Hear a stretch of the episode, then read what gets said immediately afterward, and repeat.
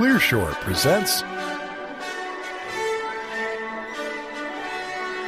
Hacking for Defense at Stanford, Weeks 8 and 9 by Steve Blank. May 30th, 2016 at steveblank.com. We just held our eighth and ninth week of the Hacking for Defense class. Now, with over 917 interviews of beneficiaries, users, program managers, stakeholders, etc., the teams spent the last two weeks learning what activities, resources, and partners they would need to actually deliver their solution. And they're getting a handle on what it costs to build a company to deliver it. Understanding the left side of the mission model canvas, activities, resources, partners, and costs, forces all teams to ask are we building a product for the DoDIC customer, or do we have a dual use product that could be sold commercially and get funded by venture capital? Next week, the teams will present their final lessons learned presentations. Two items for the bucket list. Two bucket list items got ahead of my blogging, so I've combined the final two lecture weeks of the class into this one blog post. Four decades ago, my first job in Silicon Valley was with ESL, the first company to combine computers and signals intelligence. The founder of this 1964 Silicon Valley startup was Bill Perry. His work at ESL made him one of the ten founders of National Reconnaissance. Dr. Perry eventually became the 19th Secretary of Defense, but a decade earlier, as Undersecretary of Defense for Research and Engineering, he was the father of the second offset strategy, using software and semiconductors to build smart weapons, smart sensors, and stealth aircraft that helped end the Cold War. Last week I interviewed Bill at Stanford about war and peace, innovation, and entrepreneurship. Second, I also gave the commencement speech at the NYU Engineering School. There are links to both at steveblank.com. The left side of the canvas. If you've been following all along so far, you know that this class is not an extended hackathon, nor is it a 10 week long incubator. Hackathons and incubators are helpful in getting product teams focused and result in great demos, but you're left still not knowing whether you have something beneficiaries, stakeholders, and users want, nor do you know what it takes to deploy the solution to the field. Ultimately, you're left without a strategy to turn your idea into a solution that people will use. Using the Lean Launchpad method, our teams do much more than just build a product or understand customer problems and needs. They also learn how to deploy the solution, how to get stakeholder buy in, and how to measure success. And in these last two weeks of class, they learn what activities, resources, and partners they'll need to deliver their solution and derive what it costs to build the company to deliver it. The teams capture their work in the Mission Model Canvas, a framework for each week's activities. The canvas illustrates the search for the unknowns that new ventures face. The nine boxes of the canvas visualize all the components needed to turn beneficiaries' needs and problems into a solution. Each week, the teams marched through another box of the canvas, testing their hypotheses in front of beneficiaries using the customer development methodology, all while building and updating their minimum viable product. It's a ton of work. Over the course of the class, each team will have talked to 100 beneficiaries, stakeholders, and users. The result is evidence based entrepreneurship. Team presentations, weeks 8 and 9. Over these last two weeks, teams began to figure out the activities, resources, and partners their company would need to deliver their value proposition, product, service, or both, to the beneficiaries of their sponsor organization. Activities are the expertise and resources that the company needs to deliver the value proposition. They might be hardware development, software expertise, manufacturing, launching rockets, funding, etc. Resources are the internal company owned activities.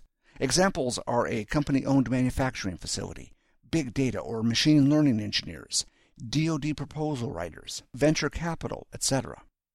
Partners are the external resources, third parties, necessary to execute the activities, such as outsourced manufacturing, system integrators, etc., other companies that will provide those activities.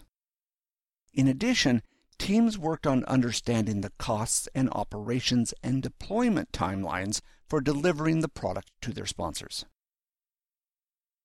Team Dynamics In these last three weeks, the benefit of having a team of mixed business and technical resources became apparent. Teams that are just all technologists quickly grasp product market fit, the right side of the canvas, but often have a hard time understanding the left side of the canvas activities, resources, partners, and costs. When the technologists work together with business focused students as a team, the learning is impressive.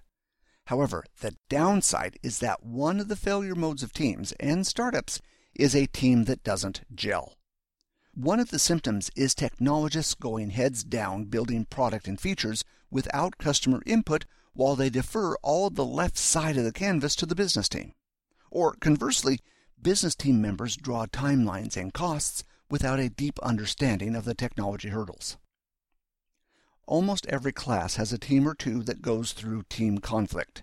Different working styles, different time commitments, pivots taking them to places where they're no longer interested, etc. Given that a quarter of startups melt down over team dynamics before funding, Seeing this happen to teams in the class isn't a surprise. We treat team dynamics as a normal part of learning in the class. Team members get to grade each other on their contributions as part of their final grade.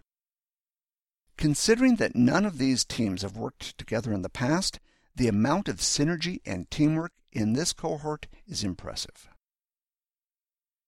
Skynet, Week 8 presentation. The Skynet team continued with customer discovery using experiments to validate or invalidate their hypotheses. They did a good job of separating out their technical versus business activities, and did a great job of connecting the activities to the resources and partners they'll need. In week 9, the team made progress in developing their MVP. They realized some of their conclusions about DARPA partnerships from last week were wrong, and they continued their learning about partnerships and created a great first pass on costs and financial and operations timeline. Aqualink, Week 8 presentation. They created a good summary of activities, resources, and partners, and connected those to the prototyping and deployment activities by partner and sponsor. Then they laid out a potential field deployment schedule to the sponsor organization and continued the testing of their MVP underwater.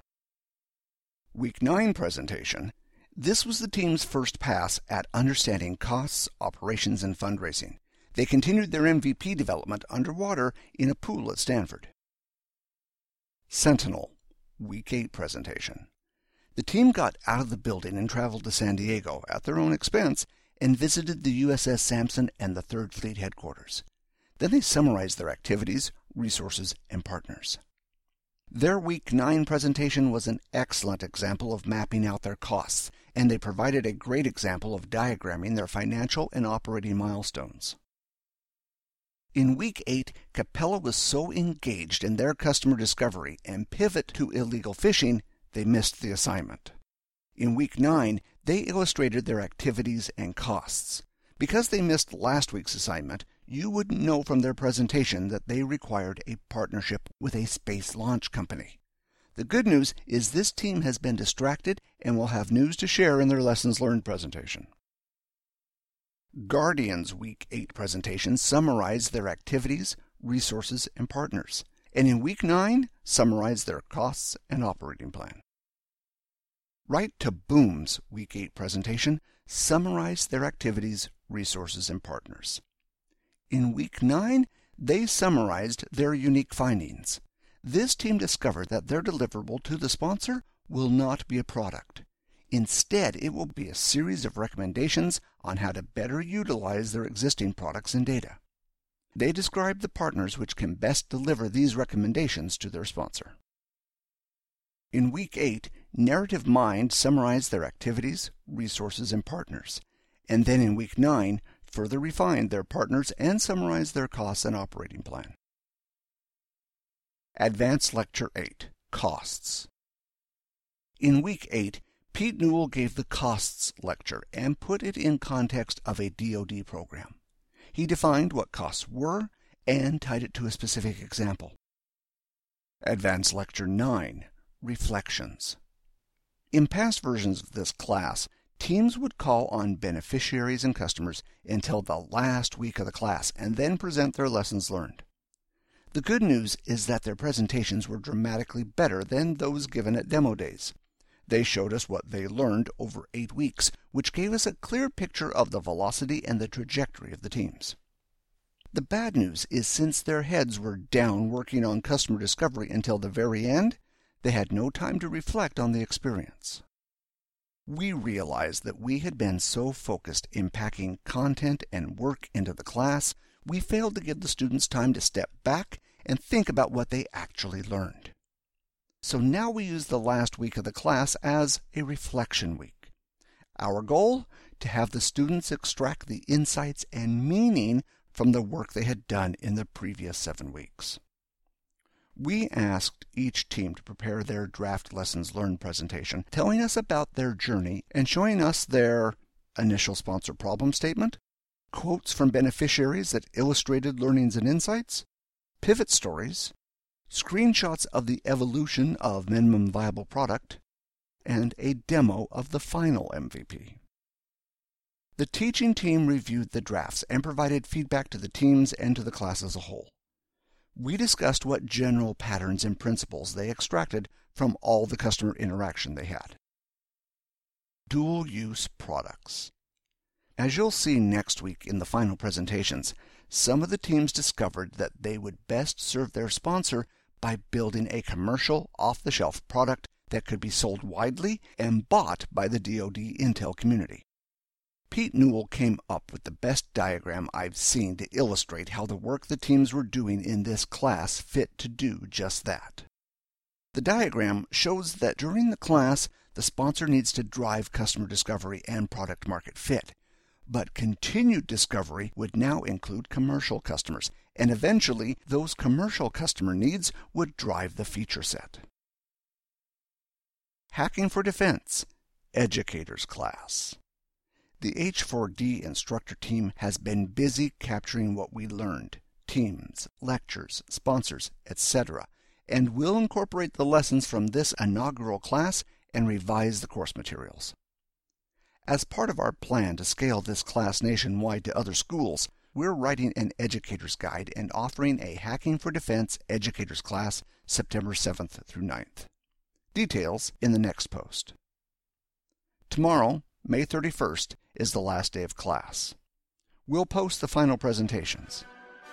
Quite a journey for all these teams and their sponsors. Thanks for listening, and we hope you enjoyed the show. We would like to hear from you, so please send your thoughts to comments at clearshore.us or visit us at clearshore.us. If you would like this show delivered to you automatically, you can subscribe to the Clearshore podcasts on iTunes. Wishing you all the best until next time.